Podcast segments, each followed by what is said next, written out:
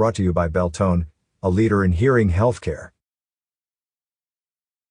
The Arizona Department of Transportation advises drivers to plan ahead for the following restrictions on US 60 road restrictions in Phoenix for overhead power line installation.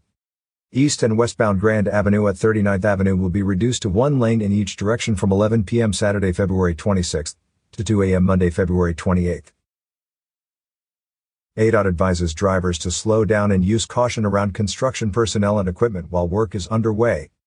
Read more stories from the Phoenix area on signalsaz.com.